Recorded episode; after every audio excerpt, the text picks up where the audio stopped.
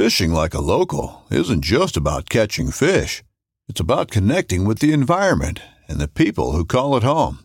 It's about hearing the stories and traditions that have been passed down for generations and sharing unforgettable moments with the people you meet along the way. Fishing like a local is having an experience that stays with you forever. And with FishingBooker, you can experience it too, no matter where you are. Discover your next adventure on FishingBooker. This upcoming concert season will be all about the boots, and Tecovas is your stop for the best in Western style. Tecovas has seasonal and limited edition offerings this spring and summer, including men's and women's boots, apparel, hats, bags, and more. All Tecovas boots are made by hand in a time honored tradition with timeless styles that are always on trend. And Tecovas has first wear comfort with little to no break in period. It's hard to find this level of comfort paired with this level of style.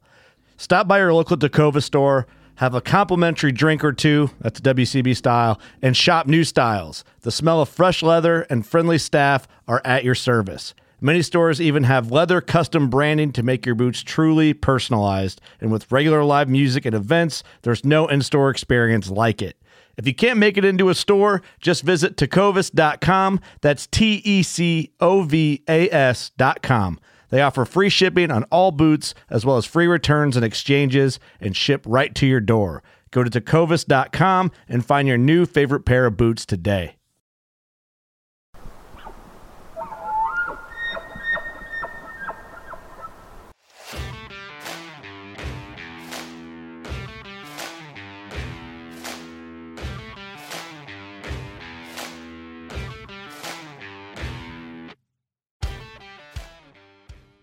Welcome to the Elk Shape Podcast with me, Dan the Fitness Man Staten. This podcast is dedicated to blue collar, hardworking public land elk hunters. We preach hard work, delayed gratification, discipline, and staying accountable to yourself. We value faith, family, fitness, fiscal discipline, and of course, public land elk hunting. So come along as we try to educate, motivate, and inspire you to become the best possible version of yourself.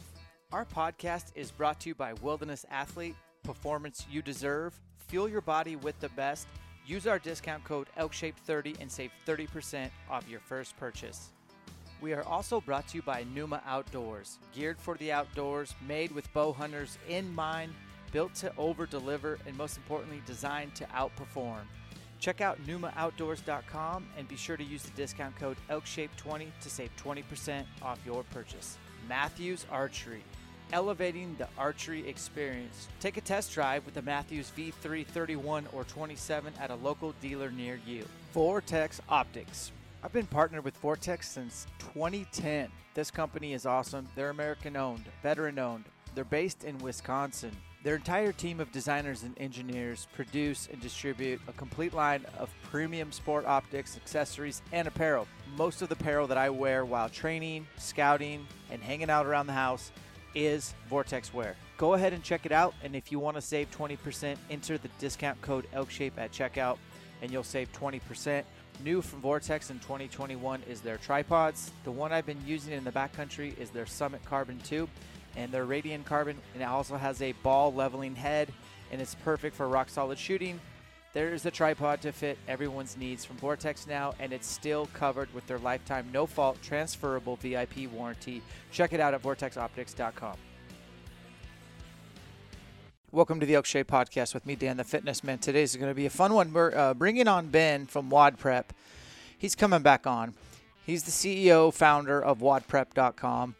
Really cool CrossFit, functional fitness. It's a good little space for people to show up and learn how to do complicated movements and to really work through the fundamentals of fitness. But that's not why we're bringing him on today. Don't hang up yet. Ben is a guy who never elk hunted in his life. And the stars aligned. He wanted to put his fitness to use, especially after his competitive CrossFit days. He already loved hiking and mountain biking and all sorts of outdoor activities. He lives in Colorado and somehow we got connected. He ended up meeting my brother-in-law Elroy, and they became buds. And he then he met my other buddy Braden, who works at No Limits Archery in Denver, Colorado, Phil Mendoza's shop. And long story short is he sipped the Kool Aid of bow hunting elk, and he went for it this year. And I'm I want to bring him on today as a rookie elk hunter because I gave him some advice on a previous podcast. I'll post it in the show notes. And he, he says it even on this podcast. Like a lot of stuff I told him just didn't click because he didn't have any experience. He didn't know what I was even talking about.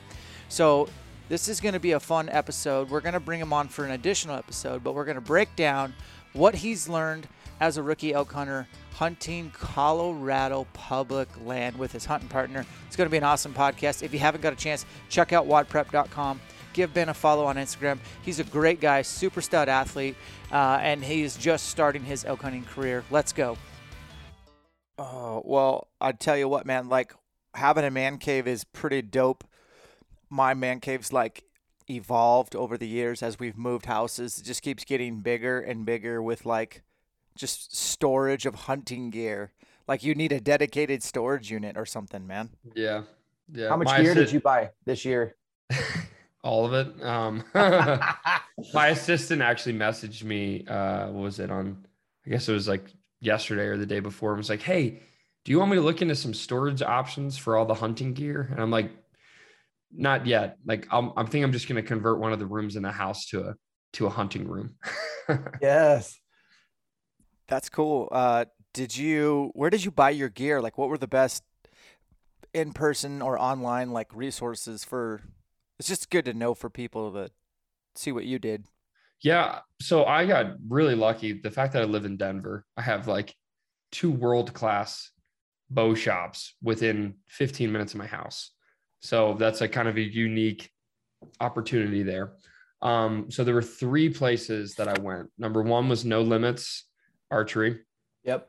um, which is how I met your cousin, Dan. And that's how we met because he was like, Oh, you should talk to him. Um, so That's cool. so that was a great place um, and you know a couple fellow crossfitters uh, work there like braden and he's definitely helped me you know taught me some stuff so no limits is where i got my bow and it's where i also like learned uh, shot mechanics you know braden helped me just he taught me just some simple shot mechanics and i started dialing my bow in to to 20 yards and then 30 and then 40 and you know so i basically got all that figured out there specifically the bow and they cut my arrows and stuff like that. And then i got a long shopping list of things i needed from my hunting partner gary. And then there's another guy that um, i've been following on instagram who also follows like WOD Prep and i just like looked up elks like i don't i forget what i looked up on instagram. I was just like elk typed it in there. Um, and it's wapiti fit. Um, he runs like an Instagram page called Wapiti Fit, and uh, and he sent me his like shopping list for how like what he takes into the backcountry. So basically, what I did was I combined Gary's comprehensive list with his comprehensive list, and I was like, this should be plenty of stuff. So I kind of smashed them together and like mixed and matched, and just ordered everything off of Amazon, like all like the um all of the I don't know, like things where I didn't have to go to a specialty store to buy it. So like, um, like a dry bag. And um, there was actually Sitka has a shop on Amazon and their the prices are MSRP. So, you know, sometimes like really nice clothing gets like jacked way up on, on Amazon. But uh no, I was able to get a couple things uh from Sitka and then like all the random stuff, like like a Leatherman and um uh what's that? What's the like the life saving belt called? The heck, last chance belt. Um, just like all these like random like little odds and ends that I didn't have. So put that all together. Um, and after the first trip to the mountains, basically like sat down with Gary before we were about to hike up to our camp and like went through all the stuff and had like a pile of stuff that I eventually ended up returning that like I didn't need for where we were hunting. Um, so that was good. And then I had an I had an absolute ball at Sportsman's Warehouse buying every piece of Sitka clothing they've ever produced.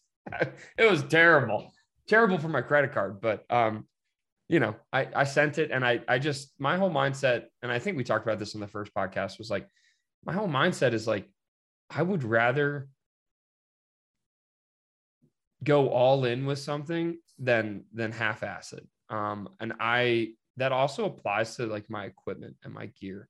I used to be, and there's nothing wrong with this. Um, and obviously there's a time and place for it, but I used to be like an extremely, extremely frugal shopper because that was passed down to me from my dad, who was one of nine kids. And you know, so it's like, oh, let's go to Walmart or let's go like, how can I find this at a used clothing store or how can I like get? And I realized like when it comes to uh, for my fishing career, I realized that like that is not good when you're in the wilderness. like when you are exposed to the elements, cheap gear is cheap gear. Um, so I made the commitment. I was just like, hey, what are the like what clothes should I get? And I had several people in my camp just be like, hey, Sitka or Kiu, Kiu, Kiwi, Kiwi, how do you pronounce it? Kiu? Yeah, KUIU. Kiu. Yep. Jeez.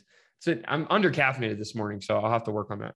Um, no, that's really exciting to hear like all or none and and being, you know, hey, Ben, you've worked your ass off to get to where you're at. So the, cry once, buy once, yes, but you're also smart enough to know that you got addicted to elk hunting. Like this stuff's not going to end up at a garage sale. Like this is a new this is a new way of life, which we'll get into.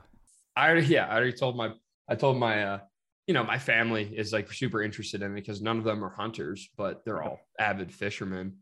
Um, I told my brother, I was like, I was like, Drew, I, for the rest of my life, for, to the day I die, I will be unavailable in September.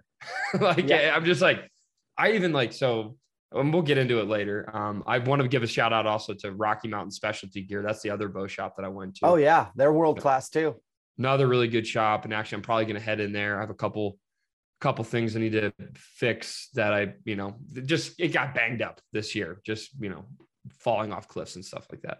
Um, so Rocky Mountain Specialty Gear, um, I've only been there a couple times to get like some tiny odds and ends, but I can tell like they're really helpful there. And bit of a smaller shop, uh, I admit, like no knock on no limits, but like I go in there and it's like, man, I gotta wait 30 minutes just to talk to someone just because there's always so many people in there probably because it was right before the you know the big elk hunting season out here. Um, but yeah, that was it. So it was like uh, no limits, Rocky Mountain Specialty Gear, and then Sportsman's Warehouse. Um, and it's so funny too. Like another case in point of investing in quality gear is the first week. Um, so Gary and I went up to our camp and did some scouting, which I realized wasn't enough at all. Like I'm also going to block out half of August because I realized similar to fishing, like pre-fishing, like being able to get out on the water yeah, and yeah. find the find the fish early is so incredibly important. Um, yeah. or else you're just kind of wasting time during the during the season, during the tournament. Uh, you know, I'm using all these analogies. Well, we got out and we got out for like a day and a half to scout and like saw some elk, but it was I realized it wasn't nearly as comprehensive of a of a pre-scout as it should have been. And that's like next year, I'm like, I'll be following those elk starting in like May, and I'm just gonna like I, I, will be like very much dedicated to to understanding their patterns and their movements, um, and spending time in the woods. But I went up and we had a really heavy pack up to, for, on the scouting weekend because that's where we like set up camp and like brought up a lot of the heavy stuff so that in theory our next pack in would be lighter, which of course it wasn't because that's what that's the nature of large backpacks, right? But I remember I we had like we probably did like 13 or 14 miles um in that like day and a half, you know, like rocking up really heavy and then walking all over the damn place. And I had like I bought some boots. They were Dan, they were like decent boots, I thought. You know, they were expensive for me. It's like 160 bucks for boots. Wow. They were Danners. And like probably like 10 minutes into the first hike, I was like, uh-uh, nope. These are going right back to the store. So I, I got back, I got back into Sportsman's Warehouse and I was like, I'm returning these and I'm buying these. And I obviously got like the Crispi guide, eh, you know, like the whatever the I was like, what are the most comfortable, best boots I can possibly buy? And she's like, these ones. I'm like, perfect, I'll have one. And like that saved me. That absolutely saved me because we covered 120 miles in 10 days, actually over 120 miles in 10 days on my first trip out, and then another huge mileage count on my second trip out. So I'm so thankful I invested in quality boots. That was that was huge for me. Did you think that the Danners like so I work with Crispi, so I'm biased. I I I love them. I really I really believe they have no break in period whatsoever, whereas most other boot manufacturers do. Did you try to break in those Danners or was that your first go with them? Yeah, so that was a uh, you know, hindsight's 2020. Major mistake is because of all the travel, and we'll get into this a little bit more. Like I I overbooked myself prior to the season, which actually like hindered some of my abilities during the season because I was like, all right, I'm going to be gone all September. Like, I got to get a bunch of work done. I got some travel I have to do, which unfortunately sucks because I didn't get those boots until like the weekend before the season's about to start. So I didn't have any chance to break him in really. Like, okay. my break in was like that initial scouting period.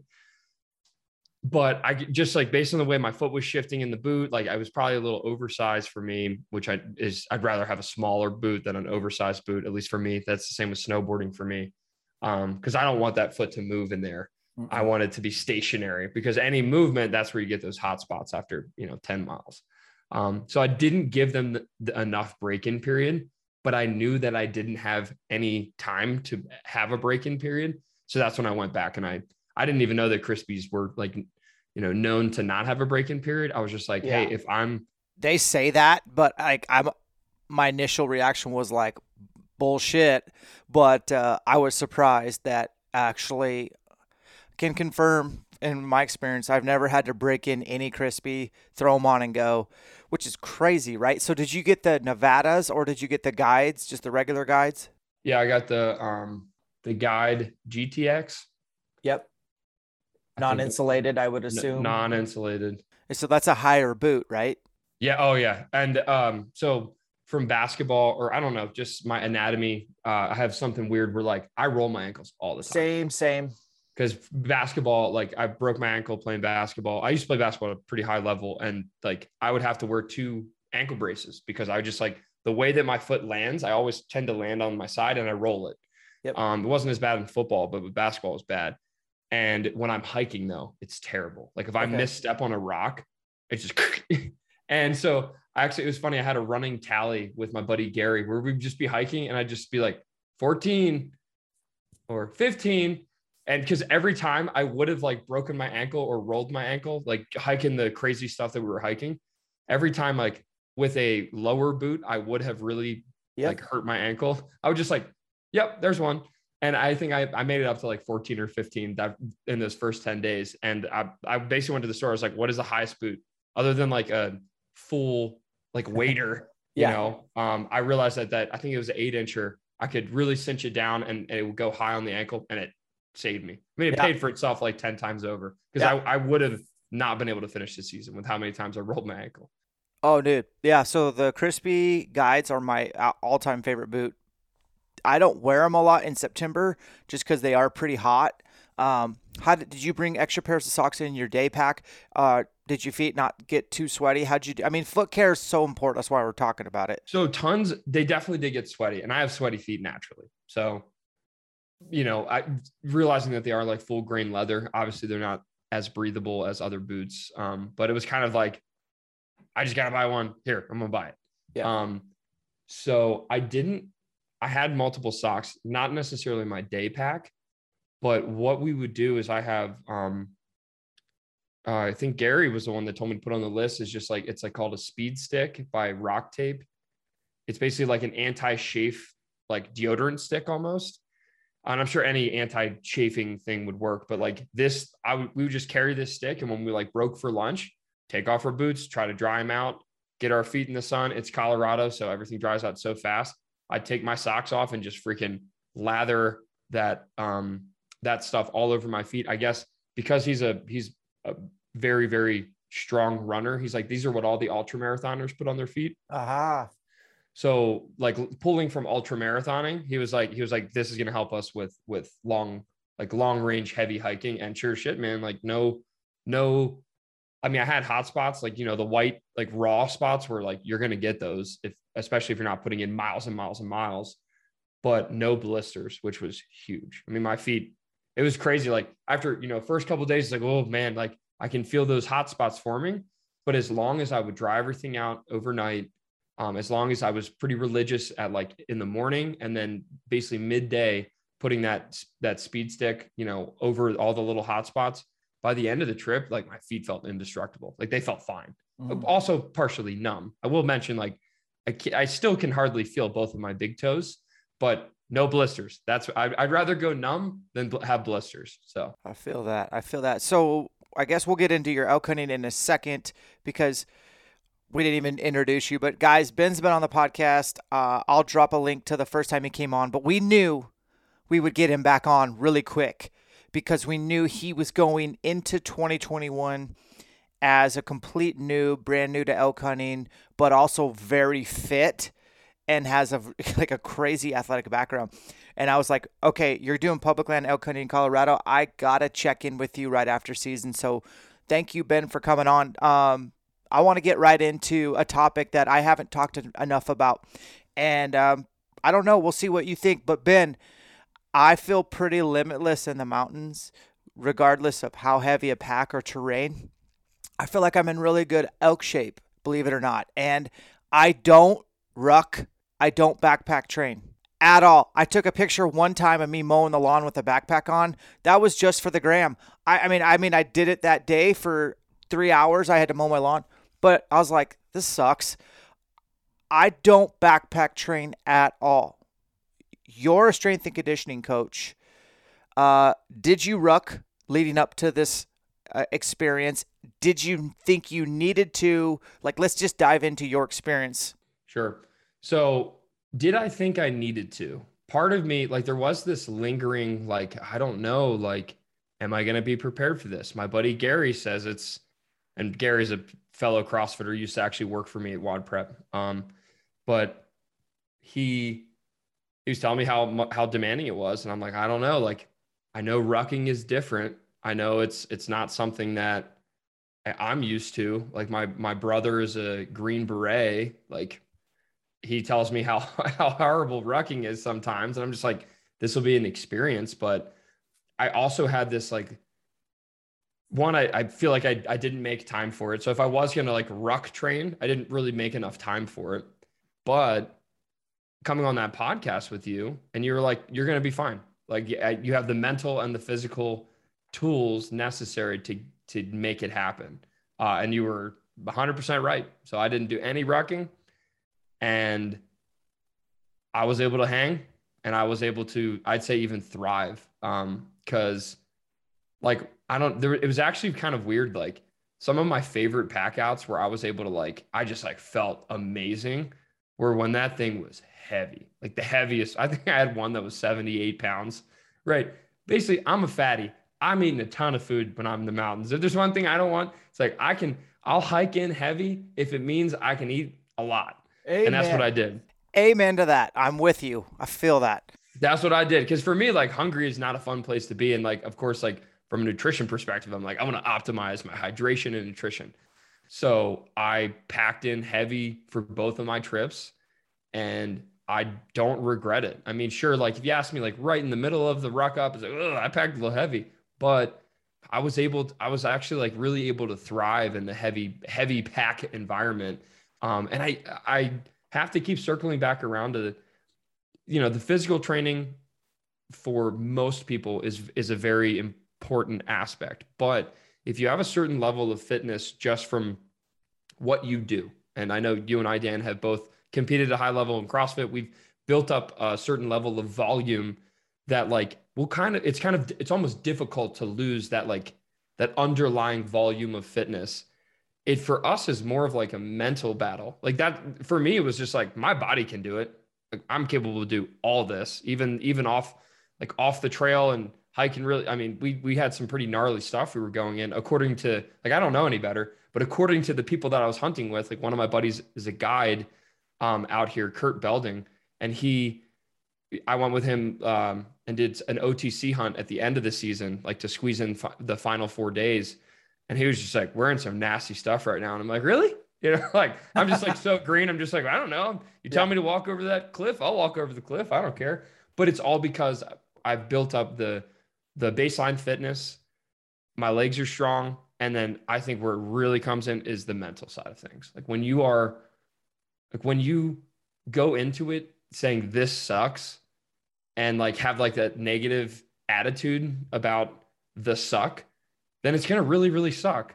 But if like I kind of just I try to be the opposite, especially in a camp like with other people. Like we got back from a really, really nasty hike where it was dark. I mean, you know how bad, how much it sucks going back when there's no trail and it's pitch black, right? It's and like onX was kind of like a little glitchy or like we didn't read it right and we kind of you know zigged when we should have zagged and ended up adding an extra mile. And did you guys hit downfalls? Because you always hit downfalls at night, man. Yes. Oh yeah, all kinds of downfalls. Um, which I'm kind of amazed that all my Sitka gear isn't completely ripped to shreds. That's that's right. a whole nother phenomenon that I'm just blown away by. Um, but we like get back to camp and you know you can tell everybody's just like like I'm destroyed. And I'm just like guys, do you want to go do that one more time? Like that was so much fun, you know. And they're just like, oh. but like, did I want to do that? No, but like ha- bringing that like sarcasm and fun and like that energy of like it sucks, it sucks for everyone. We don't need to talk about how much it sucks. Suck it up, make it happen, and have some fun with it. So like, I'll like, especially like, I'll like sing. I'll like. There was actually the pack out when we when like Gary and I finished up on our first ten days. I was just like, hey, I don't care if I scare any elk away because we're not hunting, right? Yeah. So I like I took my phone out and like played my like favorite rap playlist and like was just blaring it down the mountain. And there's like a video that Gary took of like I'm like dancing, walking down the mountain with my like 80 pound backpack on. Yeah. And we're just like we're delirious, but we're like we're having fun. And I think it might it might have been a little bit more challenging and difficult mentally if I was out there solo, right? Oh yeah. Yeah. But sir but but having a buddy that you can do the suck with like there was a time where gary was like really defeated because this is his third year. We missed a couple opportunities uh ugh, we missed a couple opportunities and like he was feeling pretty defeated and i was able to be like suck it up. Like you can do this let's go. Like i'm ready to go. Are you ready to go? And he and he and immediately see him flip a switch from like defeated and down and like not wanting to move to like oh you're right like I am gonna suck it up, like and listen to one Metallica song and boom, he's right back in the game. And so like I loved having that energy and being able to have our mental strength the only limiter in the mountains because our physical strength wasn't because we did everything we needed to in terms of fuel. We made sure we were hydrating, like we were strategic and making sure we took care of our feet. And then we had that baseline fitness to to take on anything out there. So it's kind of like um when somebody writes up a workout on the board, it's just like if I'm doing that looks so intimidating to me. Um, and if I'm going to do it solo without anyone else in the room, I may put the bar down and rest or whatever. But shared suffering does bring out about a, like a little bit another level of performance. And then if you and I are hunting together, Ben, and I'm just being a Debbie Downer, and you can like completely be the opposite of me when I'm down and you can be at the highest to highs and know that I'll I'll do the same for you when you hit your lows. As long as we're never both Debbie Downers together, that's a great like hunting team. You know what I mean? Yeah, that's and Gary cool. and I make an awesome team. Um, like he runs. Uh, it's funny because like we're also like best friends, but like you know he runs a, a similar fitness company, All Terrain Fitness, and uh, he like there, there was one there was one night specifically where I was really down um because we'll get into it but I, I I did release an arrow. I thought I I thought it was the perfect shot and we never found a single drop of blood and we never found an arrow and it tore me to shreds. I looked for looked for the cow because I had a cow tag. Um looked for her for eight hours and nothing not a single and there's a whole there's so many things I know I did wrong. We can again get into it. There's a whole whole lot to unpack here. But that night, or actually, no. So that following morning, we went looking for her again, kind of the last hurrah. It ended up being eight hours total of us looking everywhere for her with not a single sign of anything. And then like that that afternoon, you know, like basically we like worked our way back to the truck, which was kind of like at the base of this mountain that we were on. And I just sat there and I was just like, I'm so like, I was like depressed. I was defeated. I was like, I just felt so horrible because I was like, I'm pretty sure I, I smoked this elk, but I didn't find her. Like, I never, I like, this is the worst feeling. Like, is this a thing that happens? I didn't even know this was a thing that happened. Like, I was just so sad. Right. And he just like, he just, he really was there for me. And he just like picked me up and, and then like we like we like drove down into town and like got a burger. You know, like we came off the mountain, was like, let's go get a burger. you know, and got a burger. Um, and like he's like, as soon as you bite into that burger, like you can't talk about like we've we've had plenty of time to to be depressed about this and to be sad about it, but we still got a few more days left on this hunt. Like, let's bite into this burger and we're gonna forget about it and you can you can mourn it more later, but we still got a tag to fill. Um, you know, his, his bull tag. And it was like, I loved it because he picked me up. And then of course the next day we got on him. And it was just like it's awesome to have that that dynamic. Um, yeah. So the team, the team matters and the mindset is so important. Uh, you're preaching awesome stuff. So I guess before we fit like start diving into the actual elk hunts, um, we've kind of covered our bases. Like Ben's an all or none kind of guy, which I seem to attract those personalities myself. Like I am as well, and you went all in. There was no half-assing. You got all the gear. You had a boot failure. You uh, basically mitigated that, upgraded your boots. Uh, you mentioned Sitka gear a few times that you had good experience with that. Um, what backpack did you use? Maybe just give us like three pieces of equipment that superseded your expectations. And if you can, besides the Danners, give us maybe one or two that, you know, also just didn't do well for you. Sure, sure, sure. Um, and and again, like I th- I think I, I probably sized I got like a nine and a half when I should have been a nine on the Danners, and right. then I actually went down to eight eight and a half on the Crispis, which was interesting. So like I probably made the wrong choice and didn't test them out like my foot moving in the boot enough. So like I, I will take a little bit of ownership for that. But the Danner, for whatever reason, the specific heel cup in that that boot that I bought was just tearing me apart. Yeah, boots are super individual, man. I think everyone understands that. Yeah. So backpack, um, I have a Kifaru. Do I know which version it is? No, I do not. I call it the Dana pack. If you know Dana, who used to work for Kifaru, now she works for Black Rifle Coffee. Um, she's awesome, and she helped me and Gary pick out matching backpacks. And we went in to Kifaru again. Talk about how lucky I am. I know they yeah. make like the best packs. It's a nine minute drive from my house, right? Oh like, my gosh, it's I'm very spoiled in that sense where I just like had no idea that Denver was like the hub for backcountry elk hunting. Um, and anyway, so I got to go into Kifaru and like pick it out. And literally, I I just went in there and they're like, "Oh, what you know? What do you want about that?" I'm like, "I know nothing. Yeah. Tell me what to get. Yep. right? Like, like please, like don't ask me any questions. I'm just gonna be like, I don't know because I don't know. Just like g- give me what you would get. And yeah. she that's why I call it the Dana pack. I don't actually know which one it was, but it basically it has like the it's a big one. I think I, it gets up to 130 liters or some nonsense like that. But um, it has like side zippers. So there's like two. Yeah, that's probably what it was. So there's there's two side zippers, so you can like get into the pack without completely yep. unpacking it. Like yep. I have my Osprey backpacking backpack from like actually doing like just backpacking, which I don't know why anyone would do anymore. Now, if you add backpacking combined with elk hunting, way better with grocery shopping. Yeah. Yeah. It's just like, this is great. Um, it's backpacking with a mission. Yeah. Um, but anyway, so like my Osprey, you have to like stuff it from the top and like you can't get to anything at the bottom. No but, access.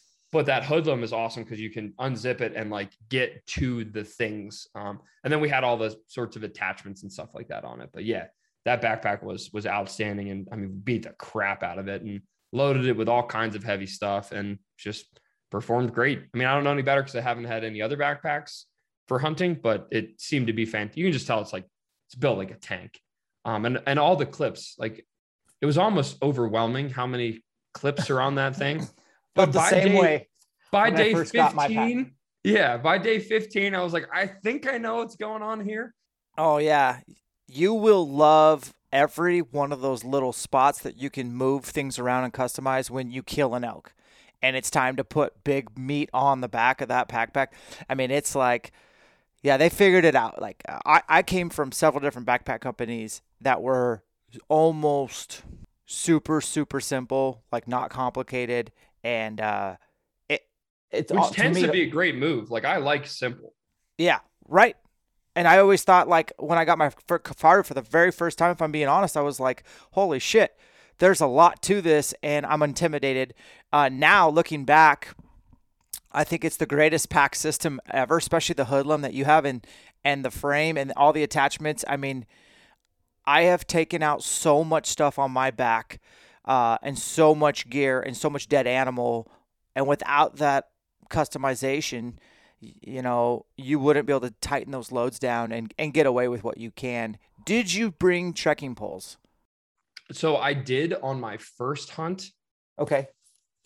And admittedly, like, you know, I, I was using them on the way up and I was like, oh, this is like what you're supposed to do. And then uh, I hike so much better without them on the way up. On the way down, um, I I would recommend them. Like I I I forgot to bring them on my second hunt because I borrowed Gary's before and then like got up to the trailhead and I was like, ah, I knew I forgot something. And of course I had a really big hike in for my second hunt. It was like a seven and a half mile hike in and then even deeper. It was pretty gnarly, but I didn't have any trekking poles on the way up. I can do that. Like Yep. I, there's like something about a heavy pack on the way up. I can kind of charge it pretty hard and feel really good. But on the way down, like having that something where like if my ankle does roll or I plant wrong, I can like like stop myself and give myself a little check.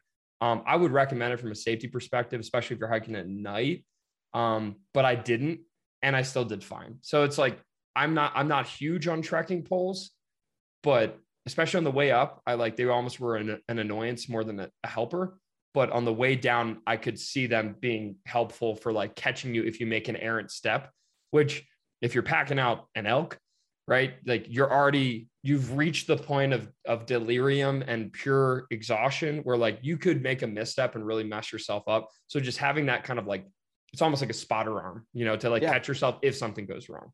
Uh, nutritionally speaking, did you do any nerd out, geek out, macro calculation calories? Uh, and then also, did you have a freeze dried favorite, like something that just was like, dude, this not only does it taste amazing, but I feel good on it?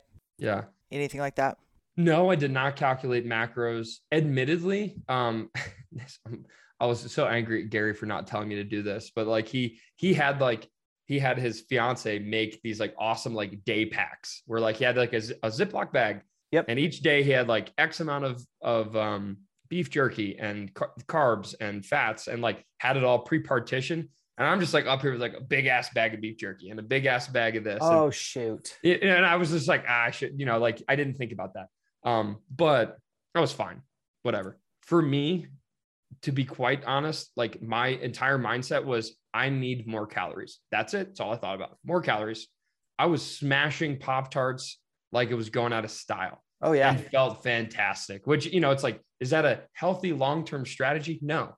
But just like, I mean, you and I both know. Do you remember Rich Froning talking about his diet when he was like winning CrossFit games? You know, Yeah. it was just like, what is he eating? Apple pie, ice cream, peanut butter. Yeah. You know, like jars and jars of peanut. It's it's it's, it's when you're burning that many calories, it is not time to focus on eating leafy greens, right? Like when you are purely focused on performance, Yep. it's one thing to be like be a healthy individual, but when you're like in the mountains and your body is is like is getting closer to the point of failure, especially if you're if you're hiking heavy and you're going far. Yep. You you need to prioritize calorie consumption and hydration. So like where the calories come from, I don't think is as important as just like you need to get them in your body in a way that'll make you want to eat it, right? Like it always, I'm sure you've seen this, Dan. It's like going to a CrossFit competition and then you see the person who's eating a unseasoned chicken breast with raw broccoli, and I'm just like, this is not what you should be eating on competition day. That's not game day food. This is not game day food. Pop tarts are game day food Yeah. you know like uh just like just starches and and and sweets and like just get the calories in your body. So that was my approach.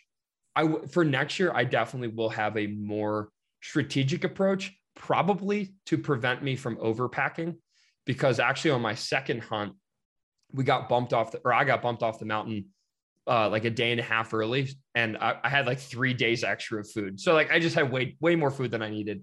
Um and the reason we got bumped off is we had like a crazy, thank God for my uh my inReach because we had no service up there. I was able to like I was like thinking about staying one more night, even though everyone else was leaving. I was like, I'll do one night solo. And then like pulled up the weather report on my inReach and it was like heavy thunderstorms with heavy snow. And I'm like, I will now be leaving with you. you know, it's just like Yep. not the t- not the time to push the envelope.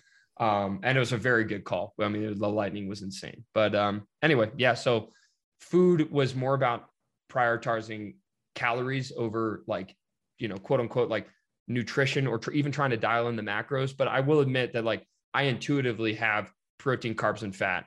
Um, and then during the day when I'm like rucking around, I know a lot of people do a lot of like beef jerky and like they'll kind of like do proteins and fats. I was like, I run hot. So I'm like carbs, carbs, carbs, carbs, carbs. So like during the day, I'm like smashing what I would when I was like mountain biking. So like energy waffles, like Stroop waffles or um, energy gels. I, I tend to like really prioritize the carbs while I'm actually doing the physical exercise. And then at night, that's when I'm really like loading up on the protein and the fat. Exactly the same pro- protocol. Exact.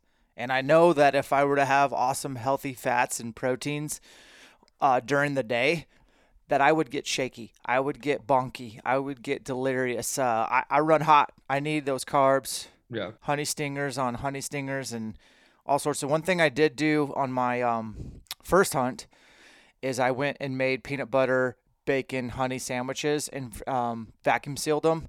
And those came in clutch for midday because it was just incredible. A shit ton of calories in the middle of the day. And I had them like shrunk down because the vacuum sealed it just into a brick. And I didn't care. But I'll tell you what, dude, like when I would eat one of those, it was almost one of the highlights of my day. I know that's crazy, but elk hunters should understand that. Like, that's a mood changer. You're like, this sucks, but I got a peanut butter bacon honey waiting for me. So that's whatever. me and my Pop Tarts, man. Exactly the same thing. Like middle right. of the day, like, oh, this is bad, but I got my Pop Tarts. I love that. Um, well, let's get into it, man. So you had two different um hunts planned as far as two different excursions. One was a 10 day, sound like the other was a seven day. You were intelligent. You got a cow tag. You've never killed an elk with a bow. You just picked up a bow and you didn't set the bar to be like, I'm killing a 360 bull or bigger on public land over the counter in Colorado.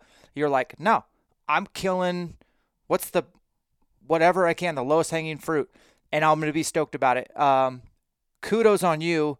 We've talked about your hunting partner in the past. He sounds like a total badass, but let's say you get to the trailhead, you've already done your day and a half scout. It's opening day. Take us through it. All right. Um, so basically like it's opening day. We had glassed um, a little herd a couple days prior, and so we're just like, let's head in that direction. So opening day, we we wake up and and there was also like some pretty massive thunderstorms that like moved in the night before.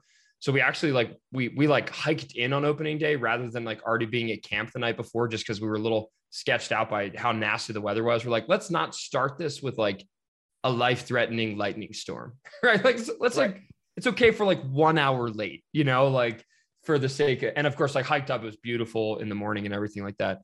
But we started glassing and we started doing what Gary has learned from, you know, his mentors and, and people that he's learned from, which is let's find them by by by looking and let's find them also by like as we're moving, we're calling to hopefully hear a bugle back and we're just like we're listening and we're looking.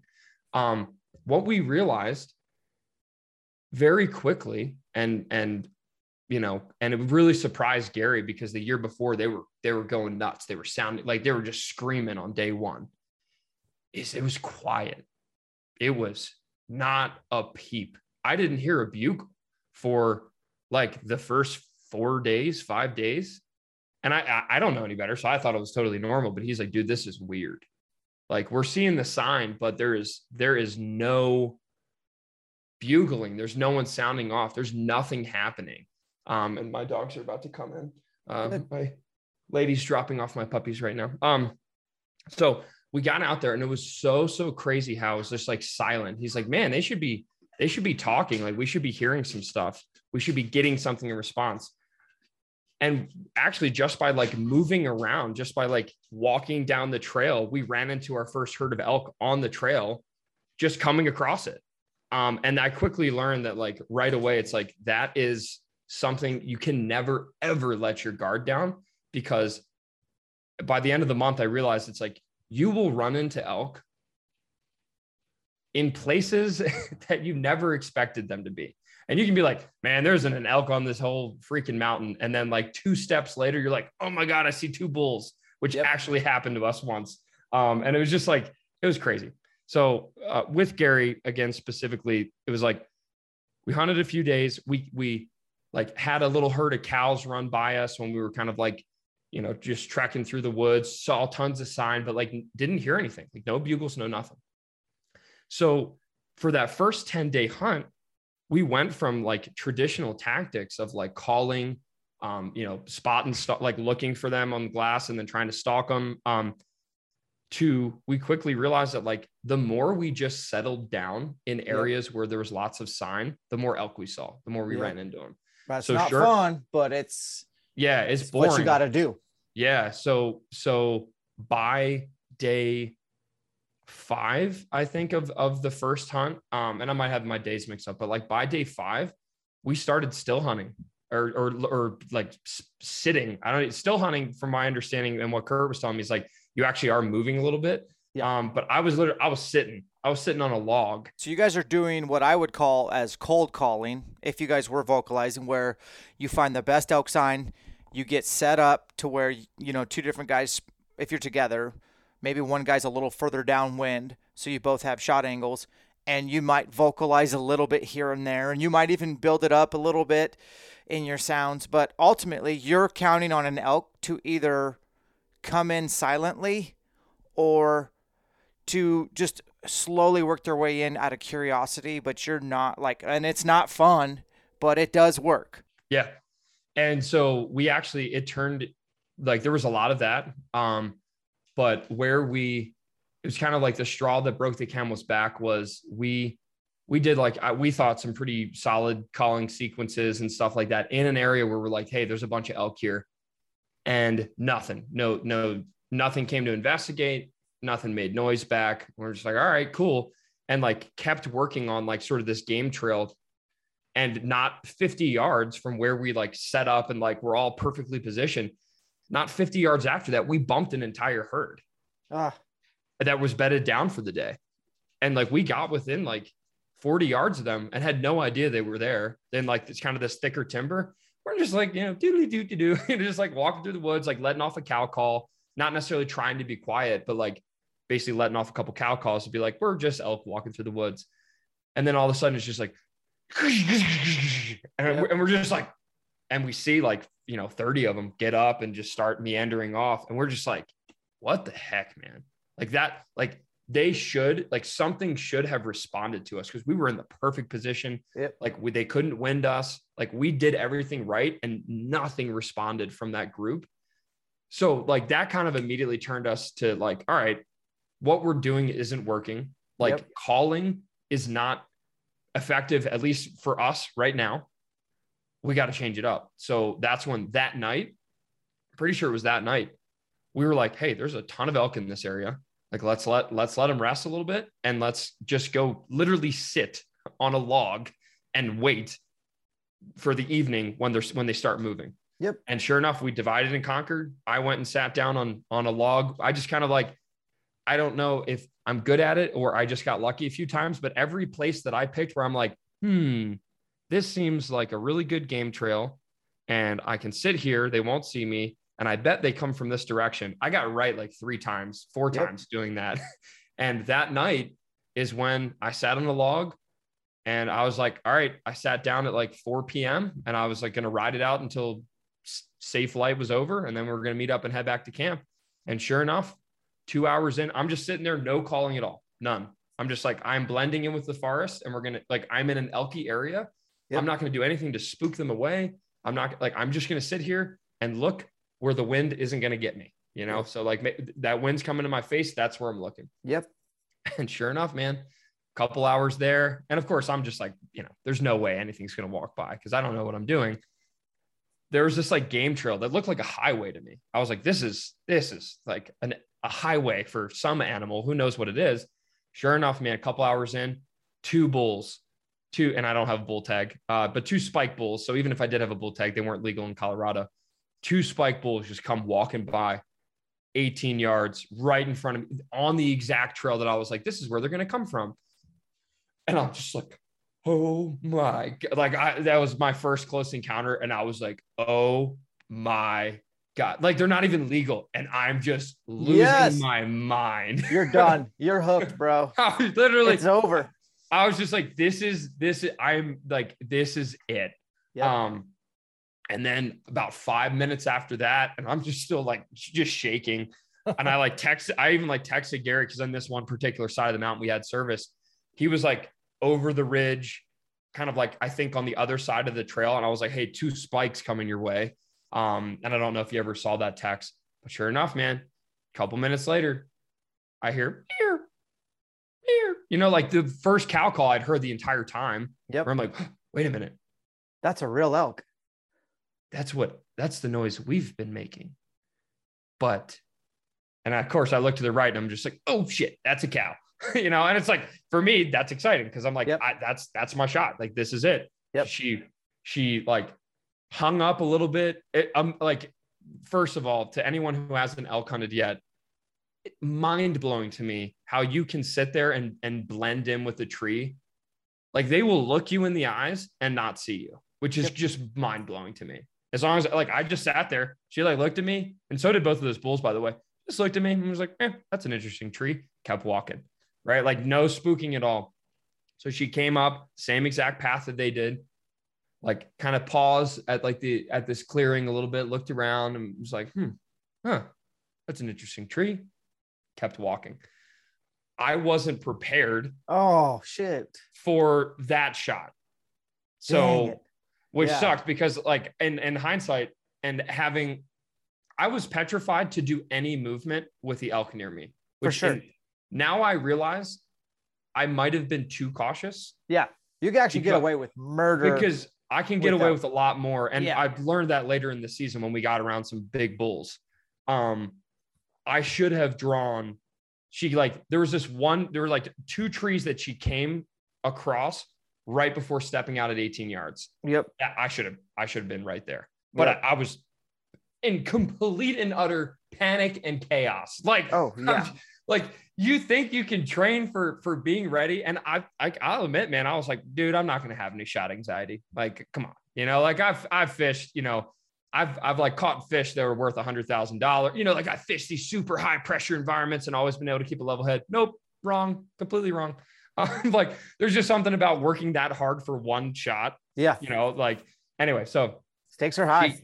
She, she came across, man, and I'm just like, I'm like, this is my opportunity. I don't want to rush it and I don't want to spook her. This is my shot. Because we hadn't, I hadn't had a, none of us, neither of us had had a, a true shooting opportunity on a legal yeah. animal. Of, of course, we had several on spikes, obviously, because that's how it works. Um, but this I knew this was my shot to fill my tag. Um, and so she came across, walked at 18, and then the trail just kind of like keeps going. And she followed the exact path. Like I knew where she was going. She was following those two spike bulls.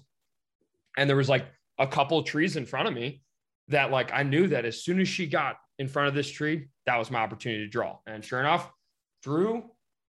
There was a shooting lane at like 22 because I had already already like kind of sighted all these ends, like using the trees as reference. So it was like nice. there's an eight shooting lane at 18 that I totally blew and absolutely should have had. Like that was my fault for not drawing early enough. Again, I was in complete and utter panic. And then I knew there was another shooting lane at 22.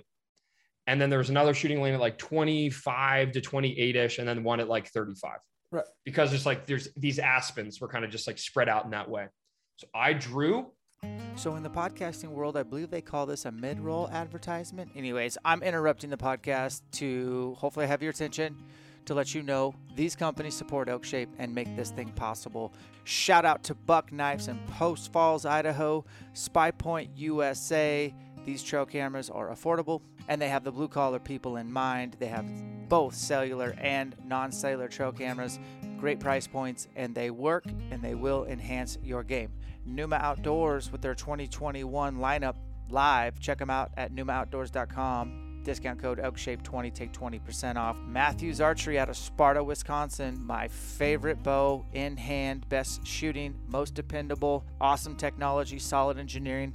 Go shoot the new bow at your local dealer. Black Rifle Coffee Company out of Salt Lake City, Utah. Veteran owned. They give a lot back to veterans. They're Pro 2A They're pro hunting and they make damn good coffee. Discount code ElkShape 15% off. Kifaru International, I rock the hoodlum, I rock the 22 mag. Check it out at kifaruinternational.net. Crispi USA, I rock the Colorados, the Nevadas. See for yourself, no break in period, made in Italy, world class craftsmanship. Next time you're doing some boot shopping, be sure to check out Crispi USA. Vortex Optics, Vortex Nation, Vortex Wear. Discount code is ElkShape, 20% off any apparel. Check out their UHDs, their Razor 4000, their spotters, and they have a lot of things when it comes to rifles that I don't know much about. Vortex Optics, veteran known out of Wisconsin. Love this company, longest standing partnership. Be sure to support Vortex with their VIP warranty, transferable, lifetime. You break it, they fix it. Wilderness Athlete, I discovered them in 2006, one of the best supplement companies out there, not a marketing company. Use the discount code ElkShape30 on your first purchase and save 30%. Last but not least, if you're buying any gear, go to blackovis.com. Be sure to enter ElkShape at checkout and get 10% off your purchase. Back to the podcast. And she was walking and like came right where she was supposed to at the 22. I swear to God, my butt was like this. Oh yeah. Right? like like my like it's like my bow was twerking or something. You I was just like, there's man. no way I'm releasing this arrow right now. That would be like I don't care if it's a 22. Like, no, not happening. Like my bubble wasn't even visible. You know, it's just like my bow was sideways. Crazy. So she keeps moving, keeps like walking slowly. And then I was able to like I took a deep breath, settled, and then took what I thought was a perfect shot, quartering away at 26 yards.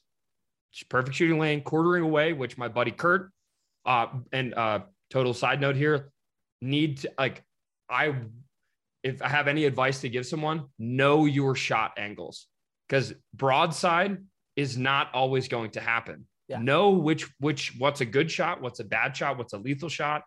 Like, know, know your elk anatomy. And that's something that, like, I didn't know as much about as I should have, but luckily I did know that quartering away is what you know one of that's like the deadliest shot angle, or so I was told. And you can you don't necessarily you can aim a little bit more mid body on the quartering away shot.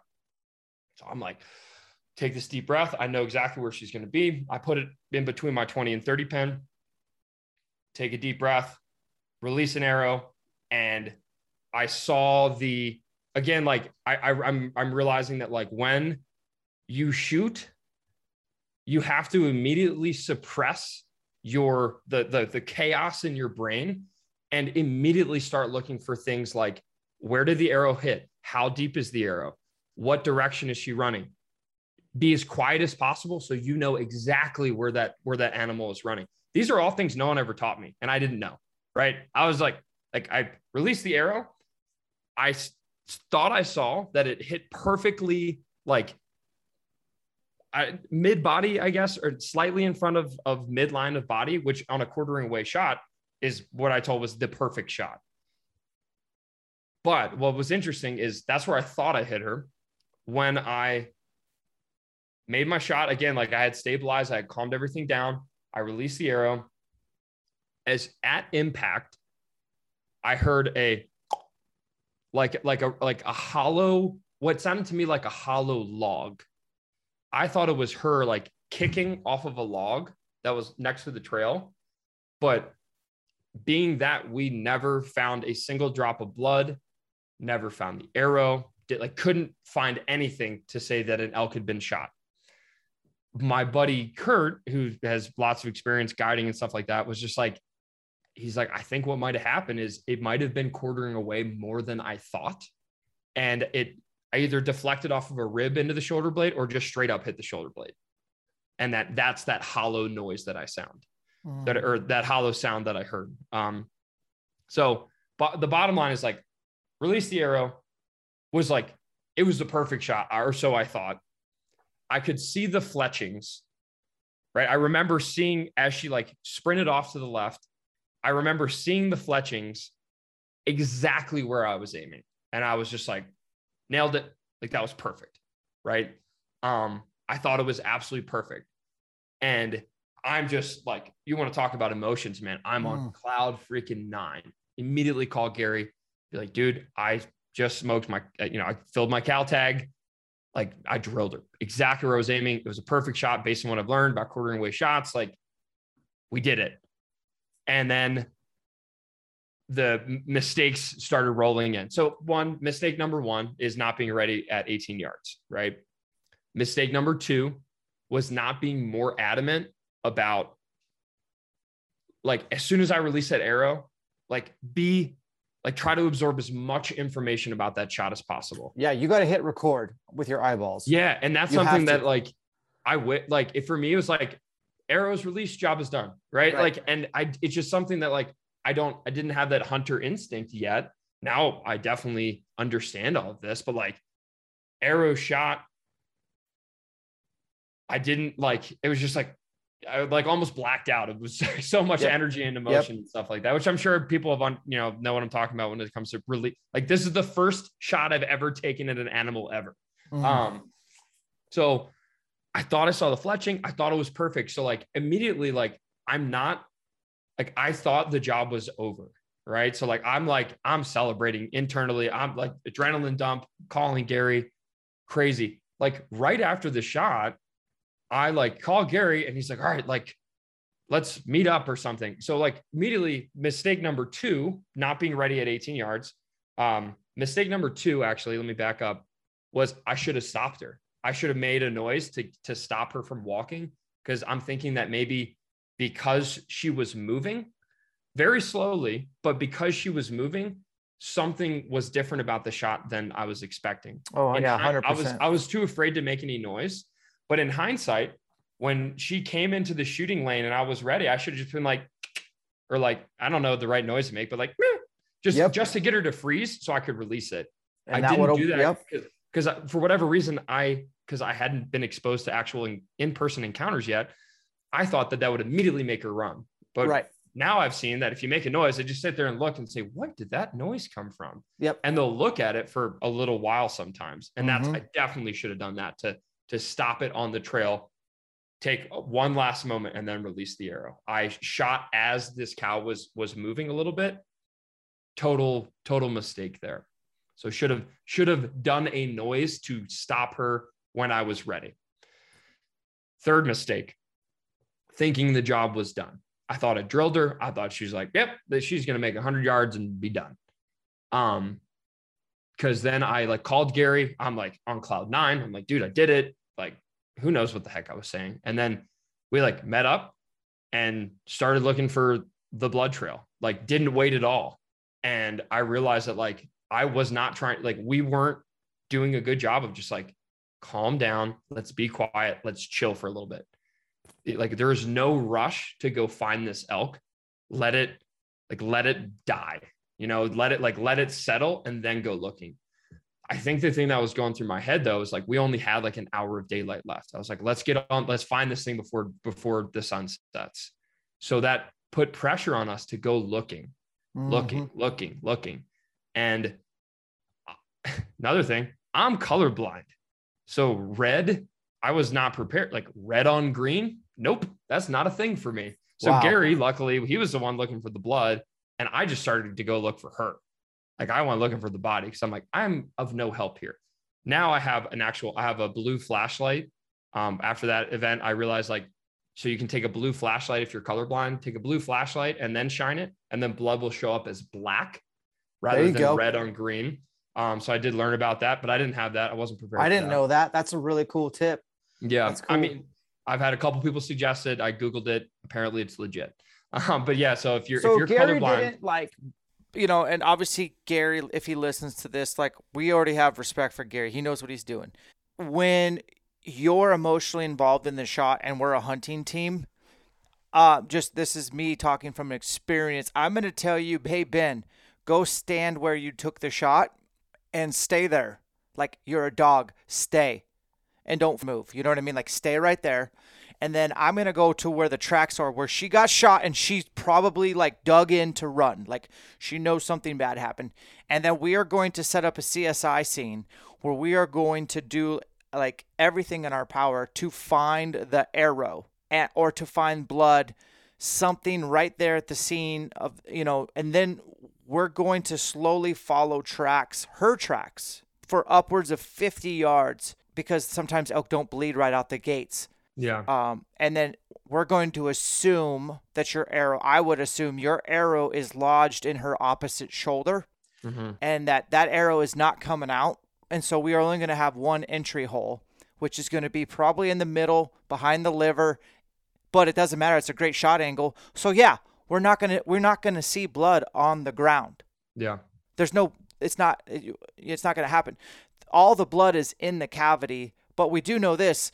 That's a deadly, deadly shot. This thing's going to die within a hundred, couple hundred yards. And so if you can keep the shooter, the person who's emotionally charged, out of the way, like you're, that's kind of like one of our protocols is to Dude, Yeah, 100%. wait 45 minutes to an hour. And then even me, if I'm the shooter, I'm emotionally attached, I'm charged, and I'm inspired, I'm excited.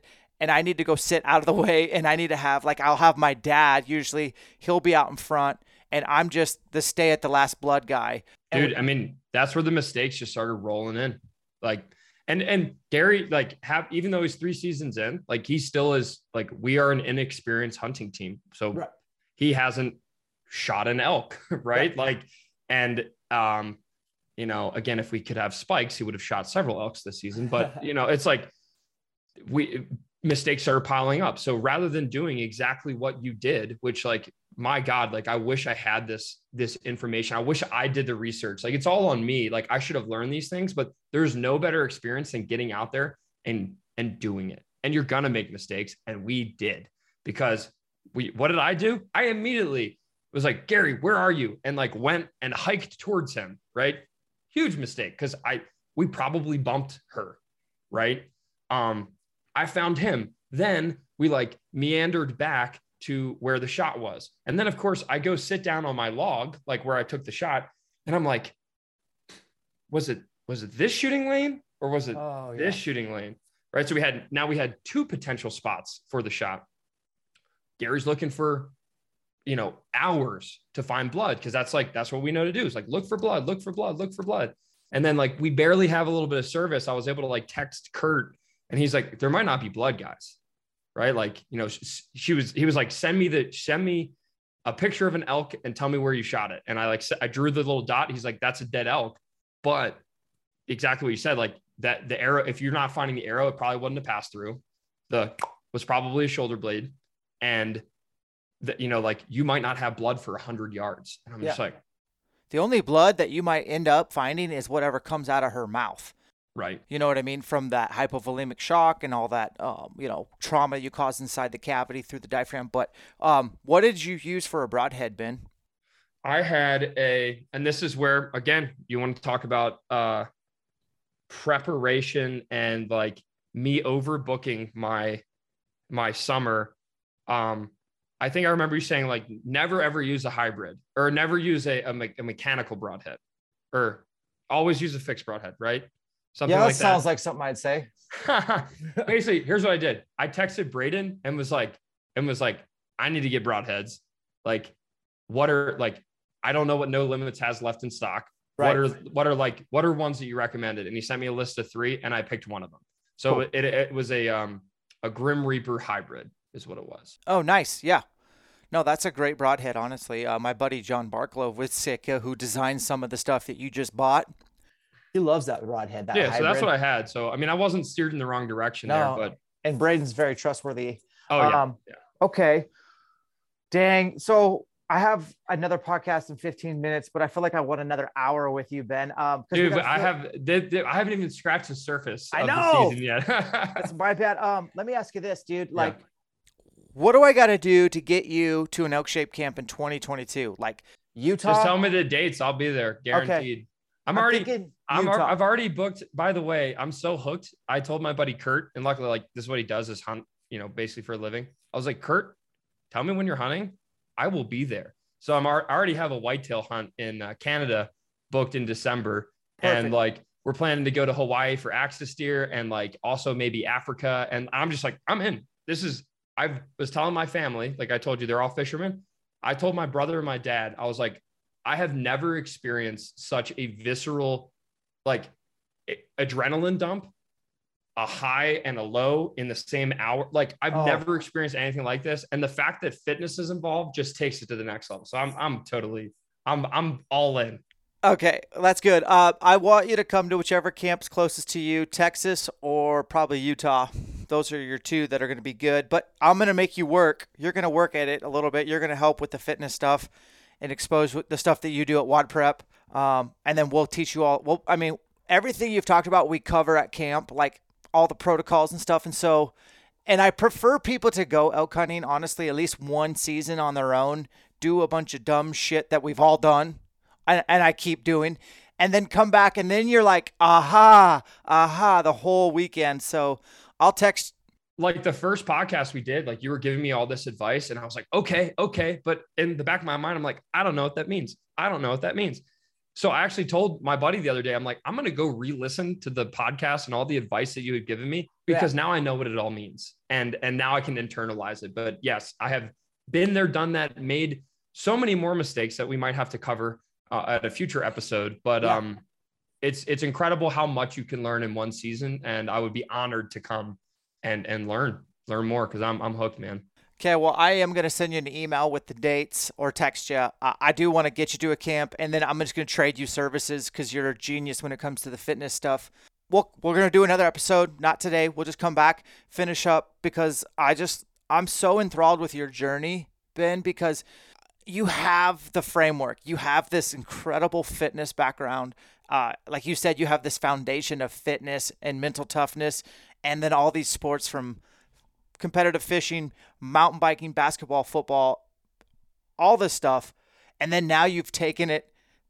I mean, you went way deep down the CrossFit path. Your business plan, look at it. Look at your business model. Like you help people who do cross training. And You've experienced elk hunting, which is like to me my CrossFit games now. That's what I train for. For sure. I'm so stoked for you. I can't. I guess that's what I'm trying to say. Yeah, I mean, I I like, I've never. I mean, I'm an all-in kind of guy. Like my mom has always said, like everything you get into, you get obsessed with, right? And immediately it's like, you know, Ben, calm down. But I I don't calm down. So like I can tell you that like I it's been a while since like backcountry snowboarding is an obsession of mine as well, mountain biking, but like this so far surpasses the level of excitement that I've experienced with those two extreme sports. Um, and I love it. And I love the teamwork with it. Like I'm just, I'm so into it. And there's so much to learn. Uh, and I am barely, barely scratching the surface. So I'm, I'm excited, man. I can't wait. Well, for those that haven't uh, heard our podcast with Ben, he's going to go back and listen to it. You should do the same. I'll leave a a, a link to that one in the uh, show notes, and then I'll get a link to his Instagram. You got to check it out. You got a sick Instagram. Your content is king over there. Like you're, like you're a full time content creator, uh, and you do it proper. So, um, anything else you want to plug while we're uh, finishing this up? Oh man, um, if you if you want to talk hunting or fitness, um, just shoot me a DM on Instagram. Uh, I'm yeah, I'm, I'm, it's so cool how many people I'm already starting to meet who like are at this this crossroads of of like CrossFit or fitness and then also elk hunting or just hunting in general. Like, I mean, there's just so many different overlaps that it's kind of mind blowing. Um, like a guy that I met is uh um is he's the guy who's like taken Rich Froning on a couple of his hunts, and it's just like this is cool. Like I love all of this. So hit me up. I would love to love to talk more. Um, and I'm also like very interesting is how the heck can I extend my hunting season? Because Amen. I will not ex- I will not accept only having September. So um, I know people have suggested like uh, do spot and stalk antelope, but anyway, if you have hunts that I should do, just shoot me a DM and I'll probably say yes. Okay, that's cool. Awesome, Ben. Pleasure. Um, I'll hit you up via email. We'll have you back on in a couple weeks, probably, and go part two. Let's do it. Love it, man. Cool. Thank you for your time. Peace. Take care.